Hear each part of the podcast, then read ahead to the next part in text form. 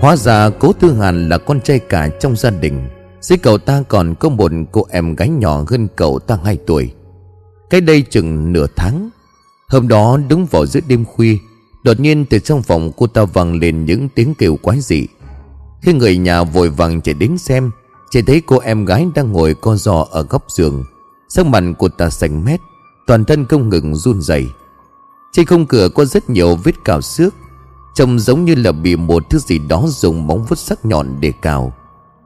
Lúc đó tôi hỏi có chuyện gì xảy ra, Nhưng em gái tôi đã quá hoảng sợ, Khuôn mặt xanh như là đổ tràm. Em gái của tôi không nói gì mà chỉ co do trong góc phòng, Toàn thân vẫn không ngừng run rẩy. Tất cả những người trong gia đình đều vô cùng sợ hãi. Đang lúc không biết phải làm gì, Thì đột nhiên mọi người nghe thấy một tiếng kêu rất quái dị trong phòng. Một con mèo đen to lớn chạy trong gầm giường của em gái tôi chạy ra. Mèo đen? Tôi cảm thấy rất kỳ quái. Những người làm nghề như chúng tôi đặc biệt rất nhạy cảm với mèo đen. Trong cuốn cổ tịch trong nghề của chúng tôi có ghi chép, Hắc miêu là vật có tác dụng xua đuổi tà ma. Hắc miêu cũng chính là mèo đen, Thường được dùng để xua đuổi tà ma. Tuy nhiên cũng có nhiều người cho rằng mèo đen là vật không cắt tường. Bởi vì thông thường những nơi có tà khí nặng nề, Thường có mèo đen xuất hiện. Mà đối với người hành nghề như chúng tôi mà nói, Mèo đen vừa có tác dụng xua đuổi tà ma trong nhà, Nhưng cũng lại dễ chiêu tà. Ví dụ nếu như trong nhà có thi thể của người mới chết, Tuyệt đối không được để cho mèo đen vào trong nhà. Bởi một khi mèo đen chạm vào thi thể sẽ rất dễ xảy ra trá thi. Vì vậy nói chung người ta rất ít khi nuôi mèo đen.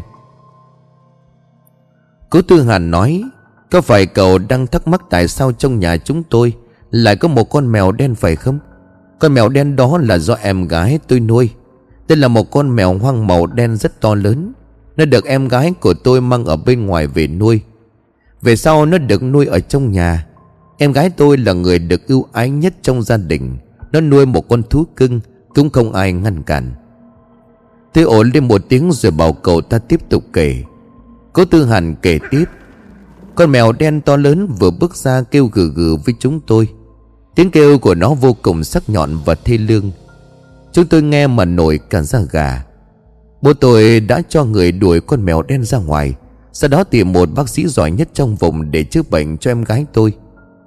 Nhưng lúc đầu vì bác sĩ đó không thấy có chuyện gì, Ông ta chỉ nói rằng trẻ nhỏ Có lẽ bị một loại kích động gì đó, Dẫn đến thường hay bị giật mình. Nhất thời không thể nói được. Ông ta chỉ có thể kêu một số loại thuốc dưỡng thần Để uống xem có tiến triển gì không. Kết quả là buổi tối hôm ấy, Một tai nạn khác lại xảy ra. Đúng vào lúc đêm khuya trong phòng phát ra tiếng hét thảm thiết của em gái tôi. Mọi người vội vàng chạy vào xem, Nhưng mà cảnh tượng trước mắt đã khiến cho tất cả mọi người đều phải sợ. Đôi mắt của em gái tôi trợn ngược cả lên. Trên đầu và dưới chân một chiếc váy bị xé tả tơi. Trên cơ thể em gái tôi đầy những vết cào sức dài ngắn khác nhau, Máu tươi loang lổ. Con mèo đen đang đứng ngay đầu giường em gái của tôi, Trên người của nó dính đầy máu. Tai cũng bị cụt mất. Một chân khập khiễng. Vừa trông thấy mọi người, nó kêu lên mấy tiếng meo meo. Cái đuôi dựng lên, toàn bộ đông trên người cũng dựng đứng lên. Lúc đó cha tôi cảm thấy rất đau lòng. Cho nên cha tôi đã nổi cơn thịnh nộ. Cha tôi ra lệnh cho mọi người nhanh chóng bắt giữ và đánh chết con mèo. Con mèo đen ấy vốn đã khập khiễng một chân, Rất nhanh nó đã bị mọi người vây bắt được. Khi đó cha tôi đã định bóp cổ chết ngay tại chỗ. Nhưng tôi đã ngăn lại rồi nói, Con mèo này là thú cưng của em gái, Vạn nhất giết nhầm thì khó mà ăn nói được. Sau khi cố tư hàn nói như vậy, Mạng sống nhỏ của con mèo đó coi như được bảo toàn.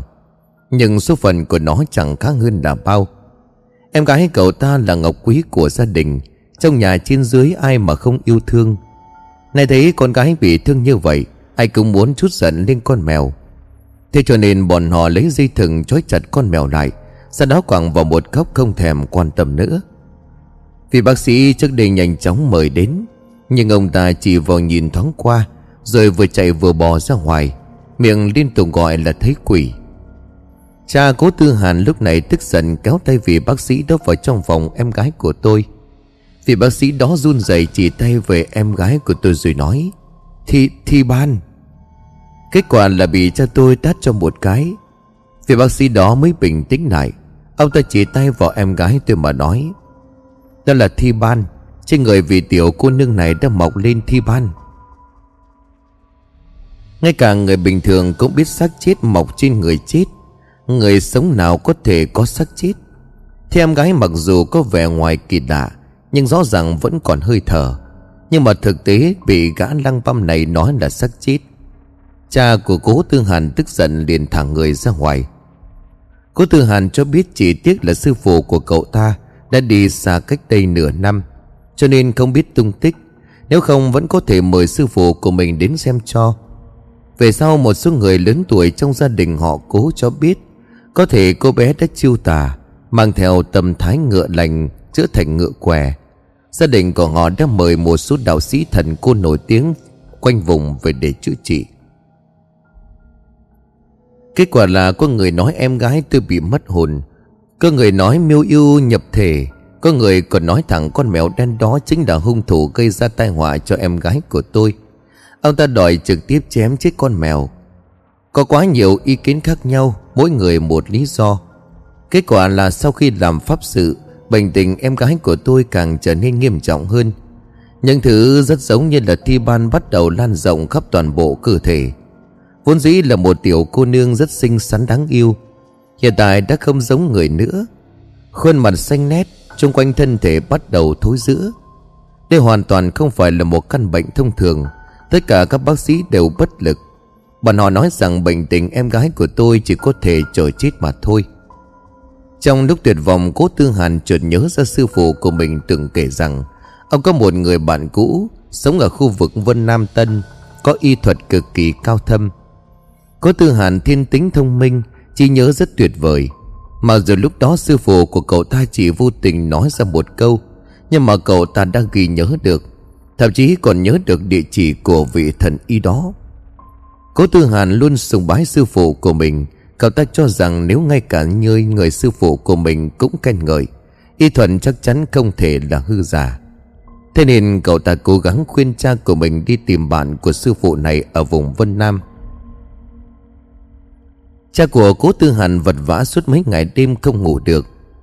Thấy thực sự không còn cách nào khác, Cho nên đành phải nghe theo lời đề nghị của con trai mình. Chỉ có điều đường tới Vân Nam xa vời vời. Sợ con gái không thể chờ đợi được. Thế là ông ta dẫn theo hai người bác sĩ giỏi nhất Và mấy pháp sư có chút bản lĩnh đi cùng. Tất cả đội đi máy bay và tới thẳng miền Nam, Sau đó đi vào khu vực Vân Nam.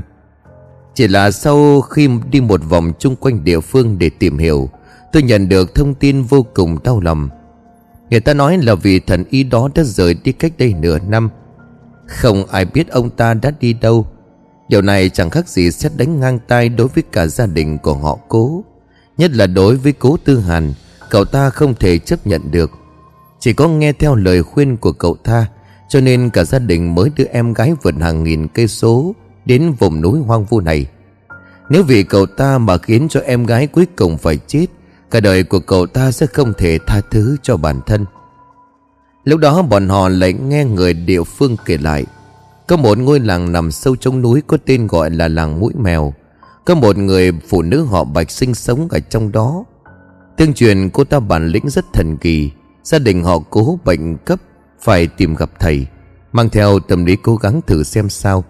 Thế nên cả nhóm lại quyết định đi thẳng vào núi sâu.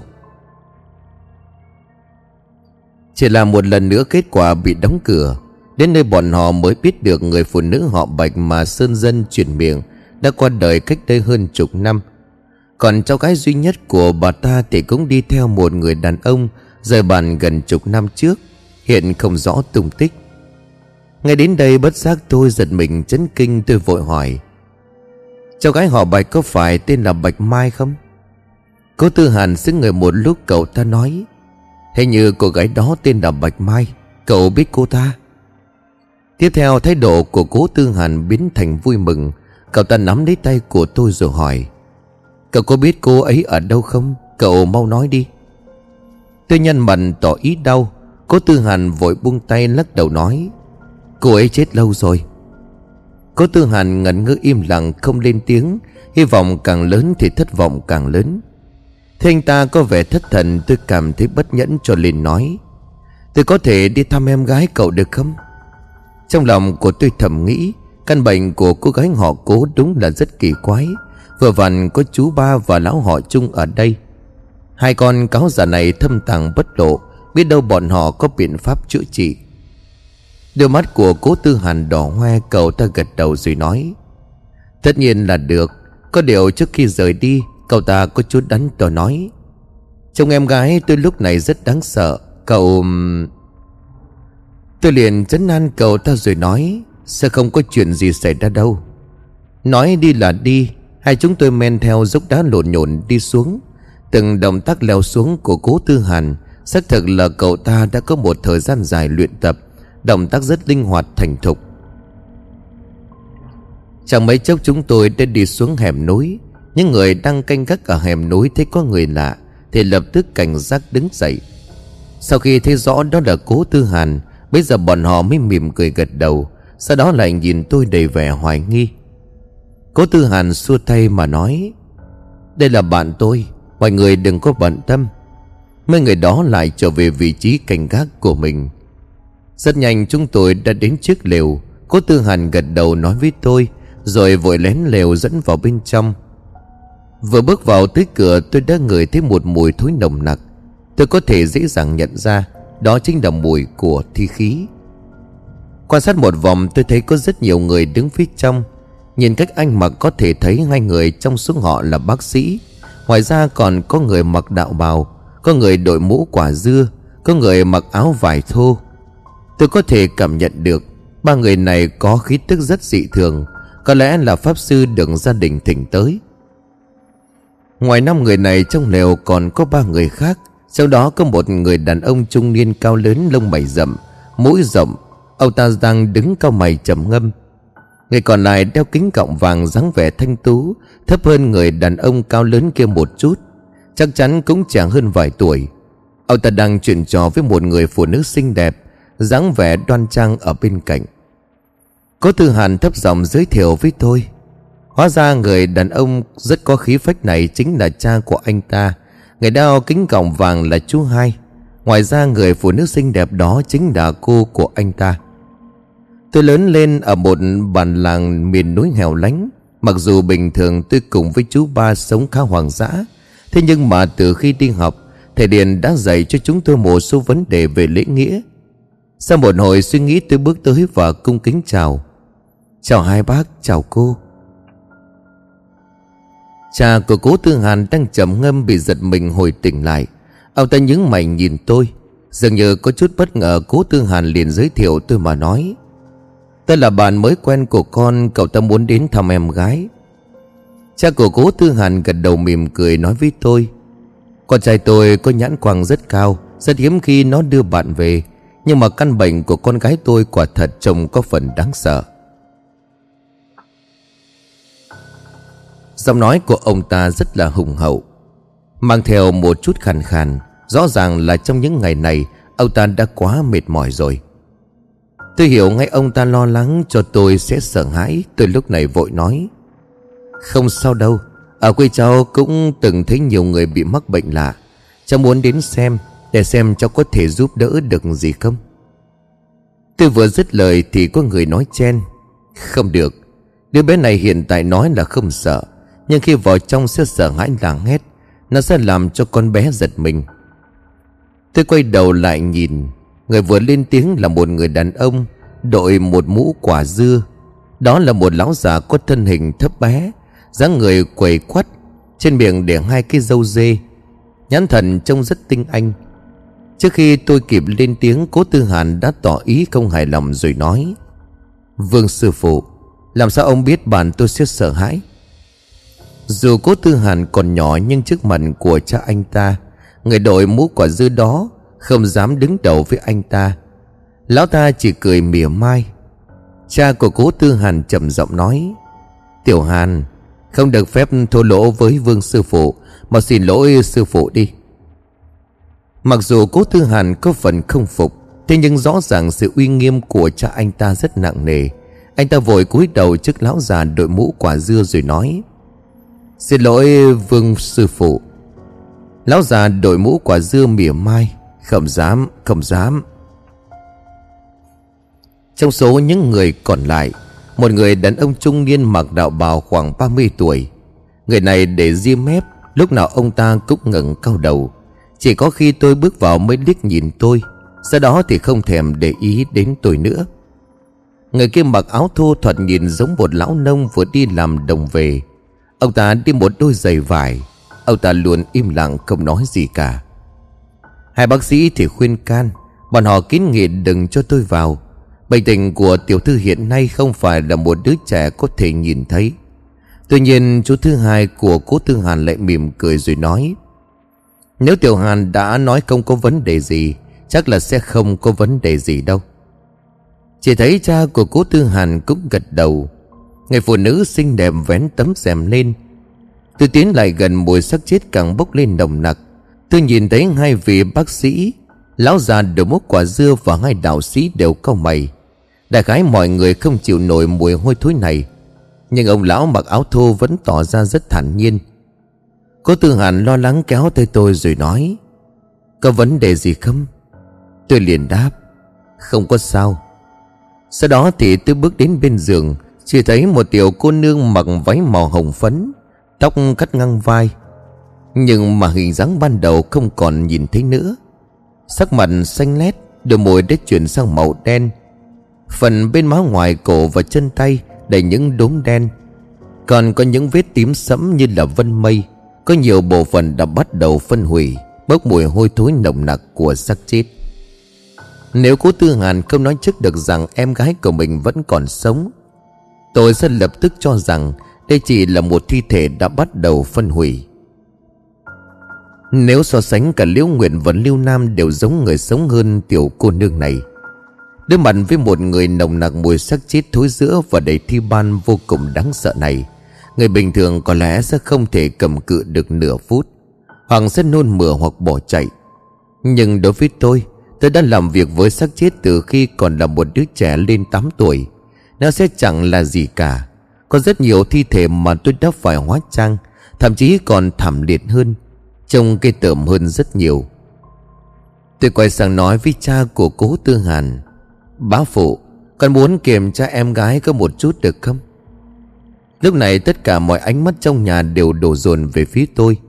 Phía mặt của bọn họ tỏ ra vô cùng ngạc nhiên, Đặc biệt là lão đội mũ quả dưa và ngay bác sĩ. Về mặt của bọn họ lộ đầy vẻ khó tin. Có lẽ bọn họ chưa bao giờ thấy một quái thai như tôi. Đối diện với một người nồng nặc mùi xác chết đã phân hủy như vậy, Thế mà sắc mặt vẫn tỏ ra bình thường. Ngay cả ông lão mặc áo thô cũng quay sang nhìn tôi. Cha của cố tư hàn xứng người hồi lâu rồi nói, Được. Tôi rút trong túi ra một đôi găng tay mỏng đeo vào, Sau đó ấn nhẹ vào động mạch cổ của tiểu cô nương. Quả thật mạch vẫn còn đập dù vô cùng yếu ớt. Yếu ớt đến mức nếu không đặc biệt chú ý Sẽ không thể phát hiện ra được. Tôi lần mí mắt tiểu, cô nương lên rồi tiến lại gần để quan sát. Đồng tử của cô bé đã co lại bằng đầu kim.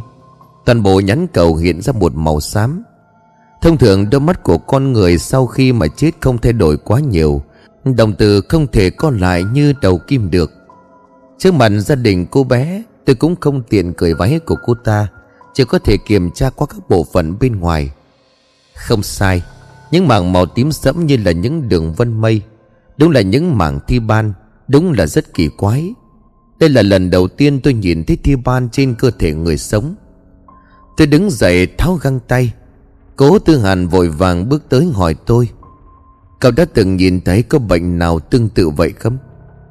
Liếc nhìn mọi người trong gian lều tôi ngập ngừng hồi lâu rồi nói, Có chút giống chiêu tà, Nhưng cũng không giống lắm. Xác thực là tôi rất hoang mang Tôi nói là chiêu tà cũng chính là dân gian thường gọi là quỷ nhập thân. Chuyện này đặc biệt phổ biến ở vùng nông thôn. Một số người có dương khí yếu Thì không nên xuất hiện ở nơi tang lễ, Bởi vì rất bị vong linh vừa chết nhập vào người. Gia đình của tôi làm nghề này lâu như vậy rồi, Tự nhiên cũng gặp không ít chuyện bị quỷ nhập thân. Một số người bệnh tình nhẹ hơn thì nói năng làm nhảm, Thậm chí không còn thanh tình trong y học gọi là bệnh thần kinh những trường hợp nặng thậm chí có thể lập tức bất tỉnh, Không thể ăn uống được, Đồng tử con lại thành đầu kim một cách quỷ dị. Chiêu tà, Đúng là cái gì cũng nói bừa được. Tôi vừa dứt lời vì đạo sĩ ngẩng cao đầu cười khẩy một câu. Ngươi tưởng chúng ta là phường giá áo túi cơm. Dưới trời đất này, Đã ai từng thấy bị chiêu tà như thế nào bao giờ? Lão già đôi múa quả dưa cũng lên tiếng. Tiểu bằng hữu Đừng có giả vờ hiểu chuyện ở đây. Mấy người ở đây đều là những người sành sỏi, Ai mà không phân biệt được quỷ nhập thân. Tôi thực sự không biết rốt cuộc tiểu cô nương họ cố đã xảy ra chuyện gì, Cho nên tôi cũng không hề phản bác. Cha của cố tư hàn nói, Tiểu hàn, Con cùng bạn ra ngoài nghỉ ngơi trước đi. Cố tư hàn buồn bã kéo tôi ra khỏi căn lều.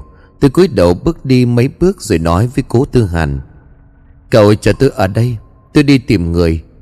Sau đó tôi chạy thẳng đến dốc đá ngổn ngang. Cố tư hàn gọi mấy tiếng phía sau, Nhưng tôi không quay đầu lại. Tôi chỉ bảo cậu ta đợi tôi ở đó. Đội ngũ chúng tôi đóng quân ở phía bên kia dốc đá ngổn ngang, Cách nhau một con dốc lớn. Nếu đi vòng phải mất khá nhiều thời gian. Tôi bắt đầu leo thẳng từ chân dốc sau khi đến đỉnh thì tôi lại trèo xuống, Rồi trở về nơi nghỉ chân của đội chúng tôi. Tôi đi thẳng tới tìm chú ba. Nào ngờ chú ba không thấy đâu, Chỉ một mình lão hỏi chung đang đứng đó. Ông ta đang dựng một dàn củi nhỏ, Trên đó treo một cái bếp nhỏ. Lão ta đang nấu trà để uống. Thế tôi siêu vẹo chạy tới, Lão ta liền hỏi tôi, Có chuyện gì vậy? Tôi vốn chẳng buồn quan tâm đến lão ta nhưng mà lúc này đang có việc gấp, tôi đành hỏi. Chú ba tôi đi đâu? Lão hỏi chung cho thêm chút củi vào lửa rồi chậm rãi đáp.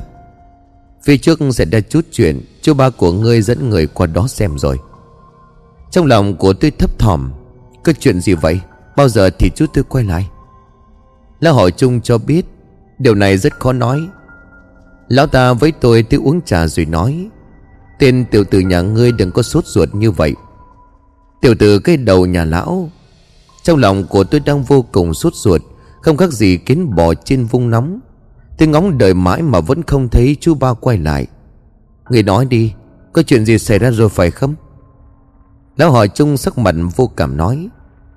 Tôi chờ đợi mãi không thấy chú ba về. Cuối cùng tôi đành phải ngồi xuống. Sau đó miêu tả lại bệnh tình của cô gái nhà họ cổ, Tôi nói. Không phải là ông à, cũng lợi hại lắm sao? Ông có thể nhìn thấy Minh Đường không?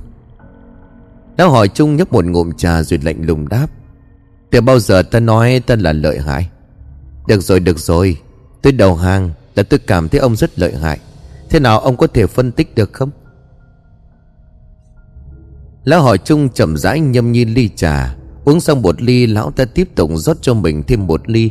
Trong lòng của tôi đang vô cùng sốt ruột. Tôi thực sự muốn lao đến đầm cho lão ta một cái. Căn bệnh này thực sự rất kỳ quái. Lão hỏi chung im lặng hồi lâu. Cuối cùng lão ta cũng nói được một câu.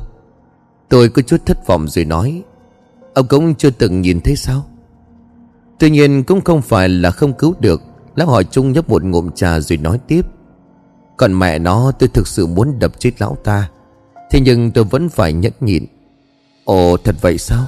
Trung tiên sinh, Ông mau nói cách đi. Rốt cuộc là như thế nào? Vì muốn cày miệng của lão họ Chung tôi đành phải hạ giọng. Rốt cuộc là như thế nào? Ta phải tận mắt nhìn thấy thì mới chắc chắn được.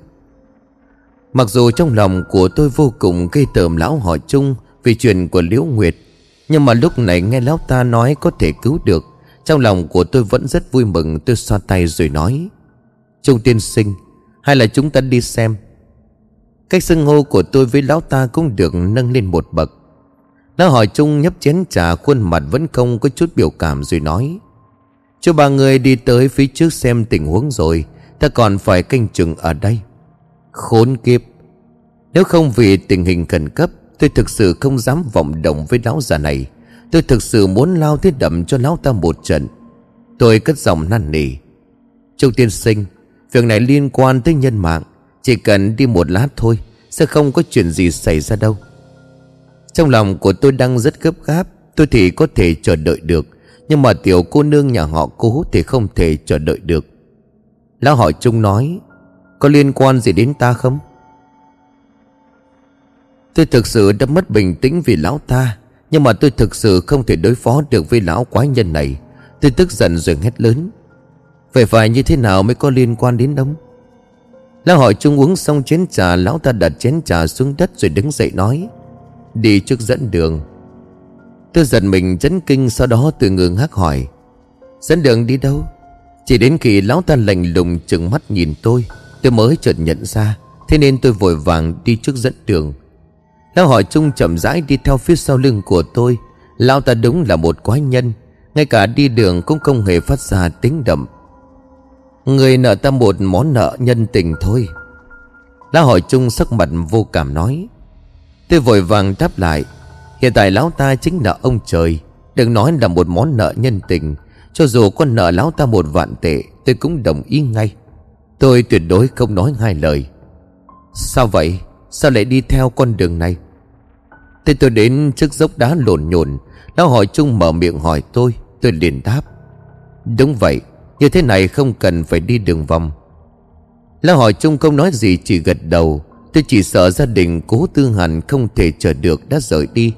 Tôi vội vàng chuẩn bị sẵn sàng leo lên. Khi quay đầu nhìn lại, tôi chỉ thấy lão họ chung vẫn đứng nguyên tại chỗ. Dường như lão ta không hề có ý định leo lên. Tôi định hỏi lão ta định làm gì. Chỉ thấy lão hỏi chung không biết lấy ở đâu ra một con bù nhìn to bằng lòng bàn tay. Lão ta vỗ nhẹ vào lưng của tôi. Tôi lập tức cảm thấy lưng của tôi bị đè nặng xuống. Suýt nữa thì đã quỳ gối xuống. Tôi đưa bàn tay sờ lên lưng. Tôi sợ thấy một con bù nhìn rơm đang nằm sấp trên lưng của tôi. Nhưng tôi không sao có thể kéo xuống được. Cứ như nó đã ghim chặt vào người của tôi vậy.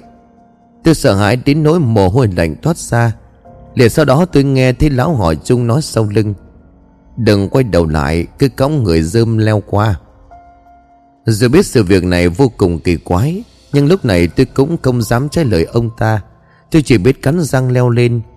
Người dơm nằm nấp sau lưng của tôi chỉ to bằng bàn tay, Nhưng nó đè lên người của tôi còn nặng hơn nhiều So với khi tôi cõng liễu nguyệt. Ở vùng đất bằng phẳng thì còn đỡ, Nhưng mà lúc này phải cõng cái thứ này leo lên dốc đá lộn nhồn Thật sự là rất khó khăn. Có mấy lần tôi suýt nữa ngã xuống dốc. Tôi không dám quay đầu nhìn lại, Cũng không biết lão hỏi chung đang ở đâu.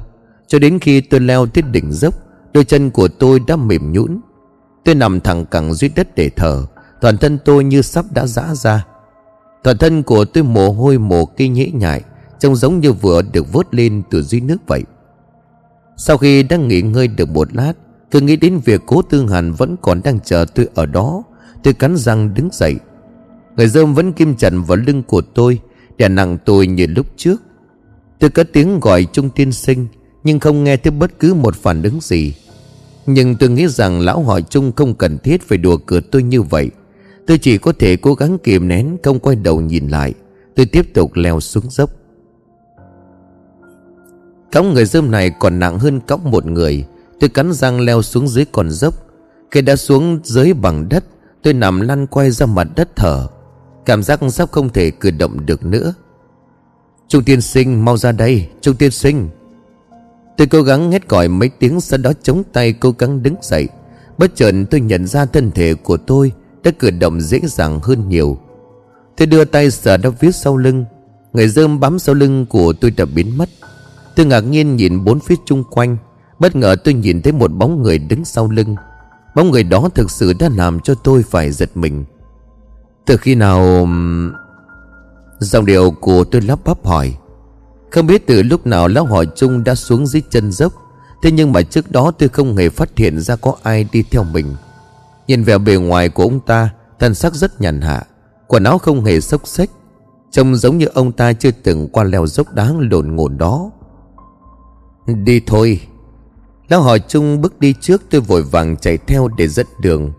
Vừa đi tôi vừa suy nghĩ bất chợt tôi nhớ ra, Hôm đó bên ngoài đại sảnh của nhà họ Lưu Lão cáo giả này đã dùng một người dơm để thanh mình nhận một đòn chí mạng Từ con quỷ nha đầu Lưu Nam. Bất giác tôi dùng mình một cái. Chẳng lẽ người dơm vừa rồi tôi cõng lại chính là lão họ chung Nhưng bởi vì chuyện này quá là hư huyền, đã khiến cho tôi không thể tin được. Trong lòng của tôi còn đang lo lắng về chuyện gia đình họ cố. Thế cho nên tôi cố gắng đi thật nhanh tiến về phía trước. Có may mà gia đình họ cố còn chưa rời đi Cố Tư Hàn vẫn đứng đợi tôi ở chỗ cũ, và thấy tôi, cố Tư Hàn liền bạt mạng với tay gọi tôi. Tôi chạy nhanh về phía trước, Vừa chạy vừa chỉ tay vào lão họ Trung Đang từ từ đi ở đằng sau. Tôi nói với cố Tư Hàn, Tôi đã tìm được người có thể chữa được căn bệnh lạ của em gái anh ta. Thật vậy sao? Bình thường cố Tư Hàn luôn rất điềm đạm, Trông giống như là một ông cụ non. Thế nhưng khi mà nghe tin cũng run rẩy vì hồi hộp. Cố Tư Hàn vội vàng dẫn chúng tôi đi thẳng vào trong lều. Khi còn cách một khoảng xa Cố Tư Hàn đang hét lên. Cứu được em gái rồi, Em gái được cứu rồi. Vừa bước vào trong lều Một ánh mắt lập tức đổ dồn về phía của chúng tôi. Tiểu Hàn, Con vừa nói gì? Ai được cứu? Cha của cố Tư Hàn cùng chú và cô hai Tất cả đều lộ đầy vẻ hy vọng Nhìn về phía của chúng tôi. Giọng nói của cha cố tương Hàn Có chút run rẩy rồi nói tiếp. Có phải là sư phụ của con đến rồi không? Không phải sư phụ của con. Anh bạn này đã đi gọi người đến giúp. Cố Tư Hàn vừa dứt lời, Lão giật đôi mũ quả dưa, Lão đạo sĩ hừ lên một tiếng. Rõ ràng là bọn họ không coi chúng tôi là gì cả. Lão già đội mũ quả dưa đưa ta lên vuốt râu. Lão ta nhèo mắt rồi nói. Tôi phải xem vị cao thủ nào mà lớn lối như vậy. Lão đạo âm dương quái khí rồi nói, Cao thủ đã đến, Chúng ta cung kính chờ đợi là được. Cố tư hàn nghe lão ta nói như vậy, Sắc mặt có phần tức giận. Trong lòng của tôi thầm mắng Loại người chó chết này mặc dù lúc nào tôi cũng rất căm ghét lão họ chung Thế nhưng mà lúc này chúng ta đang ngồi trên cùng thuyền với lão ta. Tôi chỉ hy vọng lão ta có thể khiến cho bọn họ phải mở to mắt. Tôi vén tấm rèm lên Lão hỏi chung bước vào trong lều Về mặt lão ta vẫn không hề có biểu tình gì. Bao nhiêu người đứng trong đó, Nhưng mà lão ta như không nhìn thấy ai. Không thể nói, Dù lão hỏi chung sở hữu một khuôn mặt cương thi, Tính cách kỳ quặc khiến cho mọi người chán ghét. Nhưng bộ dạng của lão ta rất được người ta chú ý. dáng người trông rất thanh thoát, Trên người mặc một bộ trang phục nhà đường, Trông giống như là một học giả, Cộng với thái độ không coi người khác trong mắt. Khi vừa bước vào cửa, Lão ta đã khiến cho những người đang có mặt trong lều phải e rè